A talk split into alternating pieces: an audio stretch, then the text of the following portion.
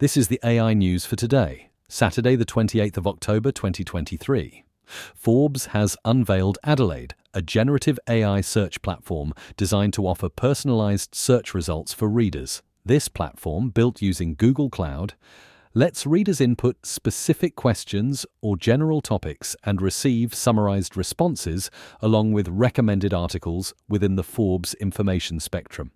While this is the first generative AI tool developed by Forbes, it's not their first foray in AI, having previously developed Bertie, a tool that provides writing suggestions to journalists, and Forbes One, a personalized recommendation platform, both built atop Google Cloud infrastructure.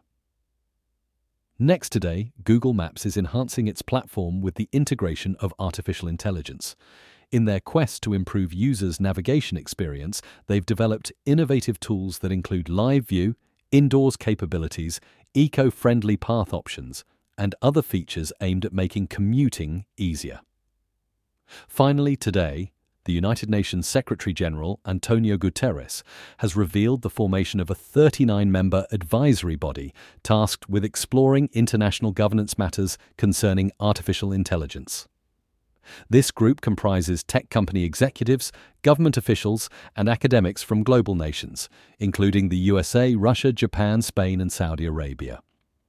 The UN predicts that this advisory entity will present its initial suggestions later this year and its final recommendations by summer 2024. That's all for today.